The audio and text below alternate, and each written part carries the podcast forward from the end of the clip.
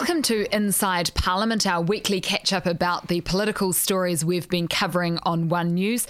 We're coming to you from the legendary Beehive studio. I'm Jessica Much-Mackay. And I'm Benedict Collins. And we've had a little bit of a hiatus over the last couple of weeks. Um, we've been a bit all over the place with Christchurch, so we thought we'd come in um, fresh with it after a little bit of a break. Sorry for our regular viewers. Um, and let's start off with our pits and our peaks. Shall we start off with our peaks? Do you yeah. want to go first? Yeah, why not? So my peak, it's going back a couple of weeks now, but on the um, day of the uh, on the Christchurch terror attack earlier that day, I'd been assigned to um, cover the school's climate strikes, um, where thousands and thousands of students from around Wellington came to Parliament, and, and all over the country the scenes scenes were repeated. And um, so anyway, one of the cameramen in the office had a great idea of taking a GoPro out and giving it to um, one of the students who was, you know, coming to Parliament, and um, and getting sort of live footage from throughout the crowd. I thought, oh, cool, cool, cool. So we shot out uh, and met the students as they were coming down um, Lambton Quay towards Parliament, and I found a really nice high school girl who was like really good talent that I did a quick interview with. I said, hey, could you take the GoPro? And she said, yeah, no problem. So she took the GoPro. And um, that was all good. So we, we kept on doing our thing. And then we got up to Parliament and I realised there was, I don't know, several thousand students. And I had no idea who I'd given the GoPro to because so many people this were in school uniforms. And I was starting to think this is going to be a little bit awkward, having to call, you know, call the bosses and say, uh, I'm not too sure where the GoPro went. Long story short, after a good fifteen, twenty minutes of hunting through the crowd, I found the um, the girl who'd taken the GoPro. Thank you very much. We got it back. But as things transpired that day, um, the, the story never actually made it to air because obviously that afternoon um, the terror attacks happened and, and that yeah. was our sole coverage. And it's funny how um, in... I mean, the moral of the story for that festival is either give her your card or perhaps yeah, get a phone number yeah, next time. Yeah, but, um, you know, you can work uh, on that. People did ask why I didn't do yeah. that. Yeah, yeah. In, in hindsight, maybe next time. Yeah, mm-hmm. um, but I guess, yeah, and that's the thing with those. And, and you edited that, you know, you got that story right together and, and we weren't sure until quite late in the day probably, whether it was going to run or not. Yeah, and probably a quarter of an hour before six o'clock, I think yeah. they made this story note. Yeah, and we ended it. up mm. doing live coverage from, what, about three o'clock yeah. right through... Um, I think we went through to about ten o'clock that night and yeah. it just, I think it's it's perhaps a signal of how the story grew, and you knew that it was a big story, but you just, we weren't quite sure how dominant it was until um, a couple of hours in, I guess. Yeah. Um, but yeah, and also I guess a, a shame in that way for those students um, not to get their story a- across as well, you know, on a, mm. a, obviously a, a major tragedy, and that's that's how things that's how things happen, but um, it's sad because it was a big story. Yeah. Um, yeah. My peak was um, I had one of those sort of pinch yourself moments. I was we were flying out of Christchurch, and um, we got to interview the Prime Minister live, and we were standing um, on the tarmac, and and the um, Air Force seven fifty-seven was in the background, and kind of doing this one-on-one with the Prime Minister live into our show, which we don't get to do very often. And just kind of with all the chaos and everything going on, you kind of have one of those pinch yourself moments where you're like, this is, this, it feels so surreal that you have, you know, the Air Force in the background and the, the planes warming up and the P M and her security and her um, uh, press secretaries. And it just feels like a scene from a movie that sometimes I think you kind of, you forget what we do and what we're doing. And I just thought that was a moment that I th- thought, oh, yeah, I, what we're doing is really important. And um, it just felt good to be able to give people that direct live access to the Prime Minister with some of those questions that they had. So, um, yeah, that was that was my peak of sorts yeah. um, over the last couple of weeks. My pit relates also to Christchurch. I went down a couple of times with the Prime Minister um, in that first week, and there was obviously a lot of media attention, especially as the week went on, flying in from other countries. And I just found um, the way that they approached the stories, not all of their international media, obviously, um, but some of them just really aggressively and without a huge amount of respect for the people around them. Like um, doing live crosses. Yeah, like doing cr- live crosses in, in a school assembly where the kids are sitting right in front of us and, you know, they're distracted by the reporters. And I just... It, what I guess frustrated me was that it felt like it reflected badly on media, and you wanted I almost felt like saying, I wish people would wear like a big T-shirt with their national flag on it so that members of the public knew that they weren't part of the if New Zealand could, media. If you but, could tell the Australian and the New Zealand flags apart. This is true, yeah. this is true. But I just, it was a bit frustrating with just a couple of individuals um, I just felt weren't super reflect, respectful of, of that. And, um, you know, I know that media get a bad rep sometimes, but I feel like as a whole... You know, we try and we try to, and um, I just noticed quite a big difference. So yeah, I felt that felt like that was a bit disappointing. Yeah, and I guess I'll cheat for my pit. Um, I'm going to take another peek, and that was the performance of our, our journalists down in Christchurch following the um, mm. attack. Like up up in Wellington, you, you're, you're a bit removed, and we were co- I was covering a lot of the press conferences. The Prime Minister here giving us updates, you know, and that was tough enough. Those guys, um, you know. on the street outside those mosques, just doing hour after hour after hour of live crosses into the yeah. you know into the bulletins day after day.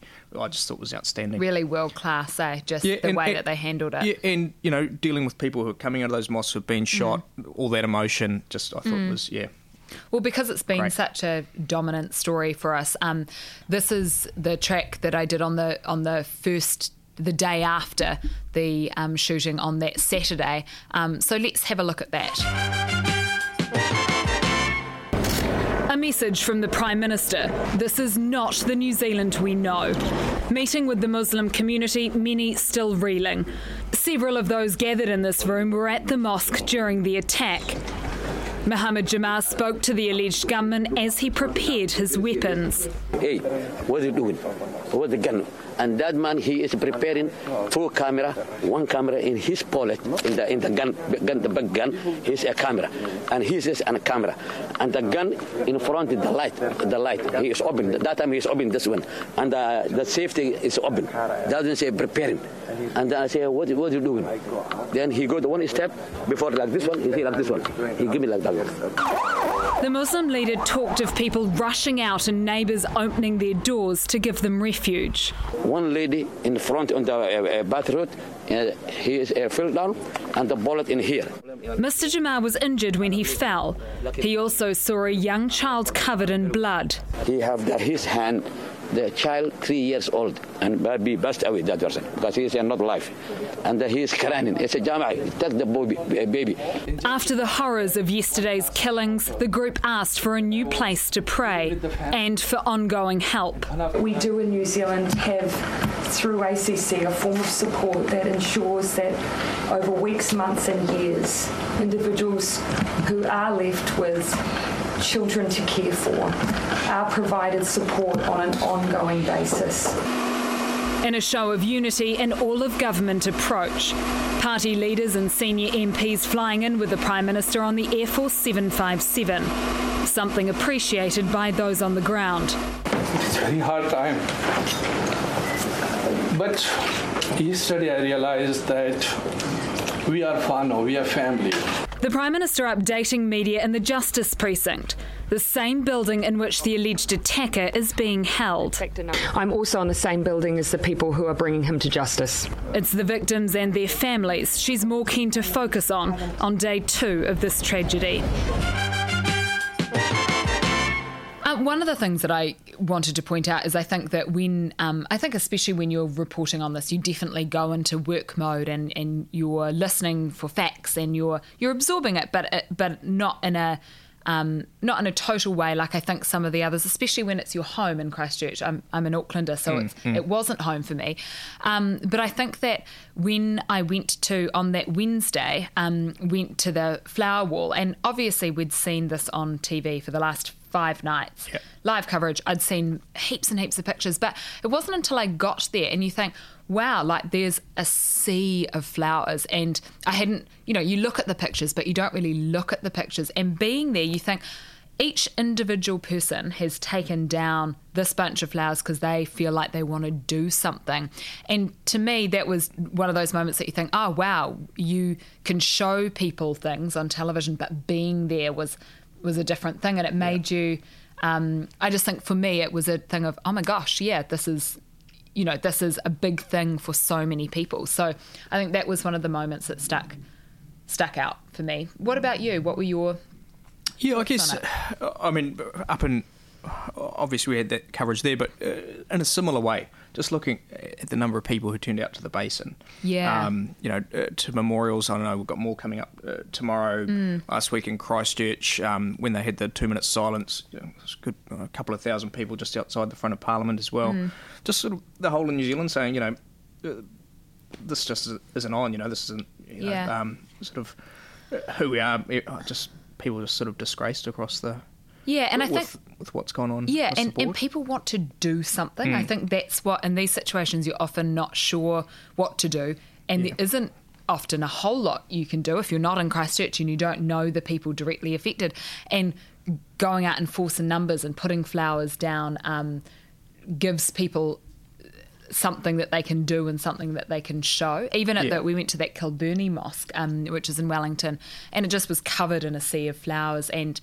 Um, there were people standing there and singing beautifully, and it was just really amazing um, to see that amount of emotion and, and mm. for people who, who are affected on the outside. And, and across know? all walks of life, right? You, yeah. had, you, you had your gang members turning up, sort of offering security at the mosque yeah. to you. Yeah, yeah. Right across the board. Yeah, yeah. So it's been, mm. obviously it's been a big dominant... Um, story. Gun laws are threaded through that, and that's set to be another big thing for us for next week. Next week um, yeah. So I think it's it's good to, especially with these podcasts, when we look back on them um, in years to come, you know, it's it's important to mark with that. The, this week we did get into a few different stories, and one of the things you looked at um, was police breath testing. So let's have a look at that. Your chances of getting asked yeah, right. this any alcohol today?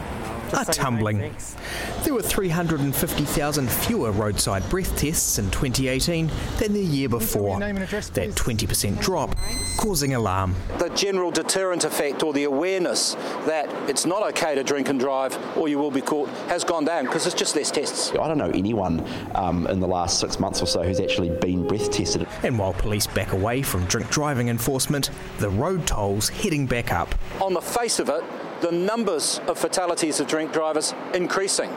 So that would make us very concerned. This is a matter of public safety. If people are out there driving drunk, then they should be stopped, they should be caught. Police claim they're targeting higher risk areas, so fewer tests, but smarter methods. They're being more targeted, but the reality is there's been a big reduction, particularly in the last year, of the number of people being breath tested, and I think that is a real concern. This victim of a drunk driver has a message for the government. I actually like to see the police better resourced so that they can do their job and um, help prevent drunk driving. The minister responsible for road safety, Julie Anne Genter, was quick to accuse the former national government of failing to fund road safety properly when breath testing numbers were falling under its watch. Now that numbers continue to plunge under hers, she's refusing to be interviewed. But she did issue a statement to One News saying she's concerned about the drop and will be asking for an explanation. Talk is cheap in opposition, delivery in government's a lot harder. I'm not going to play politics and say that Stuart Nash and Julie Anne Genter are hypocrites, but I remind them they now have a serious duty to keep us safe. The government told it's time to walk the talk and get drunks off the road. Yeah, so what I find really interesting about this is that in the last five years, it, it's fallen by over fifty percent, the number of breath tests police are taking, carrying out, um, from you know over three million down to one point four million last year. Um, so, you know, and when it's falling by twenty percent a year, you start to wonder, you know, are they sort of starting to phase us out? Are they going to, you know, if it keeps falling this rapidly, soon we're only going to be doing a few hundred thousand. And people are raising that question, you know, do you lose that sort of uh, message to society, hey, anywhere, anytime, you can be stopped, you know, um, driving home. Police, of course, they're turning around saying, oh, we've been more targeted, you know, we're doing them at night or by bars or in, in nightclubs, sort of uh, that kind of argument, you know, targeting high-risk areas. Um, but what I kind of found fascinating about this is I've, I've been doing this story every year, so I asked for the figures from the year before, and, it, and it's, it's just kind of like, you know, a little, little story that you can keep running. But... Um, So Stuart Nash, who's now the police minister, and Julie Anne Genter, who's minister responsible for road safety, when they were in opposition, they were furious about this, and they would they'd call out National and they'd say, you know, it's a sign that they're not funding road um, road safety enough, and they need to be. Um, You know, handing out more money, and I mean, Paula Bennett, I think was the police minister at the time, should refuse to be interviewed and say, "Oh no, no, this is an operational matter, right? Not going to be interviewed." Now that the shoe's on the other foot, and uh, Nash and Genter are ministers now, not in opposition, and uh, Nationals in opposition, it's all turned around. Julie Anne Genter doesn't want to be interviewed. Stuart Nash, no, no, no, don't want to comment. Nash, and all of a sudden, hey, yeah, we're right in there, you know, yeah. raising, you know, so... Everything to- is cyclical in politics. Yeah, yeah, yeah. So, um, it, yeah, t- you know, warriors in opposition, mice in, in power. Um, Crucial. Yeah, um, but you but, can see that Benedict... But things gets, have totally flipped around. Yeah, yeah, yeah. And you can see that Benedict has little pet projects that he quite likes to um, follow up on every year. Um, one of the things that I think is really interesting is the number falling so dramatically. Mm. And is that... Do you think it's a resourcing issue, or do you think it's an issue where they weren't getting bang for their buck in terms of reducing the road toll, well, or is it both? Well, the road toll's been going back up, right? Yeah. And the number of people dying, like the A A was telling us in that story, the num- number of people dying in drink driving accidents is going up again, mm. right? Uh, so whether the police felt that they were putting, you know, just too many resources in too many it. resources and, and not, you know, having enough of an impact, mm. I don't know whether they're thinking, hey, we can, you know, we've got other priorities, we need to be looking to other things, you know, who, who knows exactly what their thinking is behind this dramatic drop. Because I think for most of us these days, you know, you don't, especially now that when the um, limit has gone down, you get um, paranoid about it. And I think even, I, it's been years since I've done a breath test, um but when you do, you always get really nervous about it, even if you've had, you know, one glass of wine or ha- haven't had anything. You, it's still yeah, a really still terrifying. Con- yeah, and yeah. it reminds you, you know what I mean? And maybe that's part of the, it's kind of one of those things that you think, oh, yeah, yeah last but, month I had one. And and that's part of, I mean, another part of the argument around here is, to, is if, you, if you're going to reduce the breath alcohol limit, mm. then why take away, then why dramatically reduce, you know, the, the enforcement the of it, right? Yeah, yeah exactly. And the check and the checking of it. Why? What's the point? You yeah. know, if, if you're going to halve that and then not do anywhere near as many tests. Yeah. Well, mm. they've got a year before you do your next O I A, and um, they can turn around the numbers and have a look. So ch- stay tuned. We will keep yeah. you updated on it. Indeed. Um, the other mm. big thing that's been dominating um, this week, particularly, is the Prime Minister um, heading off to China at the weekend. Um, Two week a week and a half ago, um, we did a story on um, on China um, before it was announced that she was going to go. Um, so have a look at my story on this. The terracotta warriors will be thrust into the limelight again. The sculpture's the perfect backdrop for the twenty nineteen Chinese Year of Tourism launch.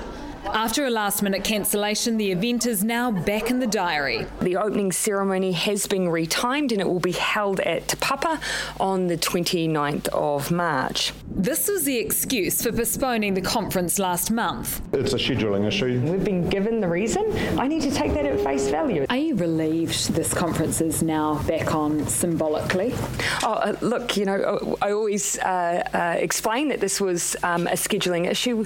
Uh, obviously fantastic to know have that resolved. It was called off amidst tension between New Zealand and China. The Chinese are not particularly happy about some decisions we have made, but I don't think it means that the relationship is being thrown into question.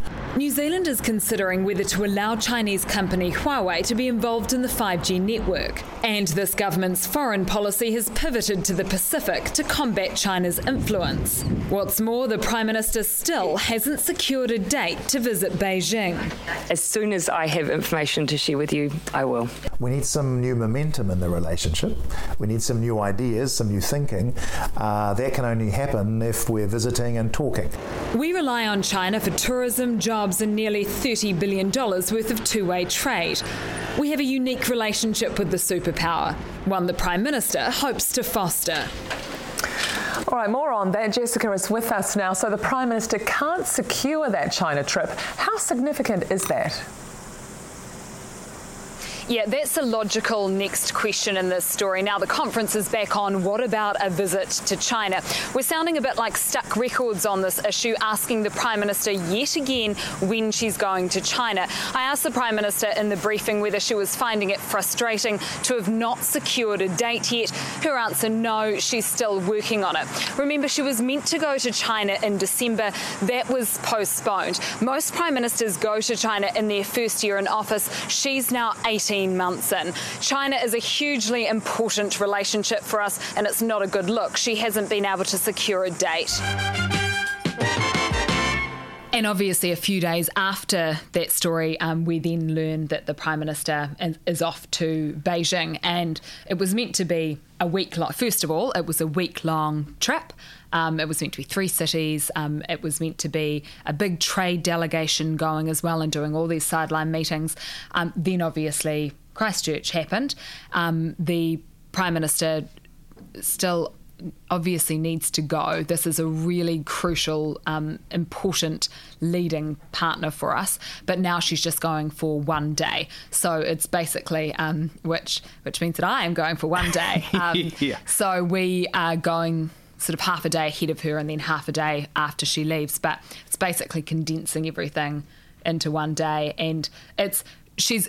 she's got to go. It's really, really important. Um, but the but the other thing is, is at this time we look to our leaders for reassurance. We look to the Prime Minister for reassurance. So I think she was very keen to emphasise that she didn't want to be out of the country for too long. Yeah. Well, you know, reporting-wise, what sort of, so we're only going to sort of have a day's coverage of her of her trip there as oh, well? Oh, no, is, no, no, no, because of the time difference. So this is right, this is the thing yeah. with Asia. So she's there for a whole day, but because I will... So on Monday, that's her big day, um, that will... her lunchtime will be six o'clock back home. So I will be going live at... Hope, Hopefully, yes, yes. Technology willing. I need to. Yeah. I don't want to jinx it. So touch wood, touch wood. Um, I'll be going live from the lunch meeting that yep. she's having. So that will be the Monday. Then she will carry on for another day into the evening, um, local time, and then that will be reported for us on breakfast right. the next day, and yep. then the six o'clock mop up after that. So we'll have a couple of days of coverage, um, and also, you know, ahead of her going mm. as well. I'll do. I've interviewed a couple of people that will. We'll do sort of a preview kind of thing as well. Yeah. So, was there any thought? I don't know if you know or not. Was there any thought given to postponing it, given Christchurch and given she can only go for a day? Or I think what and and I don't know, because I obviously don't know mm. the behind the scenes, and we. But she, this is. We've been pestering her yes, about this yeah, for a yeah. long time, and, and you can see and, that and big from questions that raised about why she hadn't gone yeah, yet, right? Um, most yeah. Prime Ministers go in their first year. Yeah. Um, she It's now been eighteen months for her. Now, granted, she had a baby in the middle of that, and so and and when we locked in that date, President Abe then came um, and not not trumped us, but President Abe's visit um, was was last minute, and we then had to reschedule. So there were a couple of reasons why that didn't happen, but symbolically we've got to get mm. we've got to get there. And I just think that A, to signal our importance to the Chinese relationship, and B, um, for the questions and the and the simmering tensions that have been under underlying our relationship, I think she needs to go. Um, whether this is an elegant solution, I don't know, or whether she perhaps should have gone for longer. Um, Well, you know, that's for that's probably for experts in in our diplomatic, strategic relationships. Yeah. So I suppose there won't, won't be much time for sightseeing. No, the, no, outside of no. the uh, work obligations. Yeah, unfortunately yeah. for everyone. Yeah, um, but I think it will be a really big trip. She's meeting with President Xi, um, so she still managed to secure that, and yep. um, Premier Lee. She's obviously met them both before, but having a state visit is very important. Um, so it will be it will be a big trip, um, and we're taking a New Zealand um, media contingent along with her as well. So that's that's happening over the weekend. One to watch out for. Yeah, cool. Yeah. Well, that pretty much um, wraps us up. We just wanted to um, make one little note though. Um, she's refusing to come on camera, so I'll just talk about her. Um, Simone has been um, filling in for us, doing our podcast and editing our political stories um, from for the gallery um, for the last six months, um, while Adam has been on paternity leave, and um, she puts up with a, quite a lot from us um, with late edits and um, stories that don't have very many pictures, and podcasts where we lose our train of thought and have to start again, and um, getting the giggles and not... Uh, not being able to think of which stories we want to cover. Um, so we thought she deserves a nice bunch of flowers to say thank you very much for the last six months. Um, she'll still be loitering around, so um, she you will still be seeing her, her work on air, but we just wanted to say thank you very much. I feel like she said she didn't want to be come up on here, but I feel like if we just did like a little swivel, I feel like that would be acceptable. She can't get away if we swivel. Let's see, let's see if Scarlett will swivel for us. Oh, a slow pan as well, so the momentum builds up. So this is Brian. Thanks, Simone. And then next to Brian is Simone. So thank you very much for the last six months. We very much appreciate it. Now, swivel back and we will read the outro. There you go. Good work, Scarlett. So it's been great to have you with us. Um, this was Inside Parliament, our weekly catch-up about the political stories we've been covering on One News. We're on Facebook, Twitter and on Instagram. It's available every Thursday evening on the One News Facebook page, and check us out on your favourite podcasting app.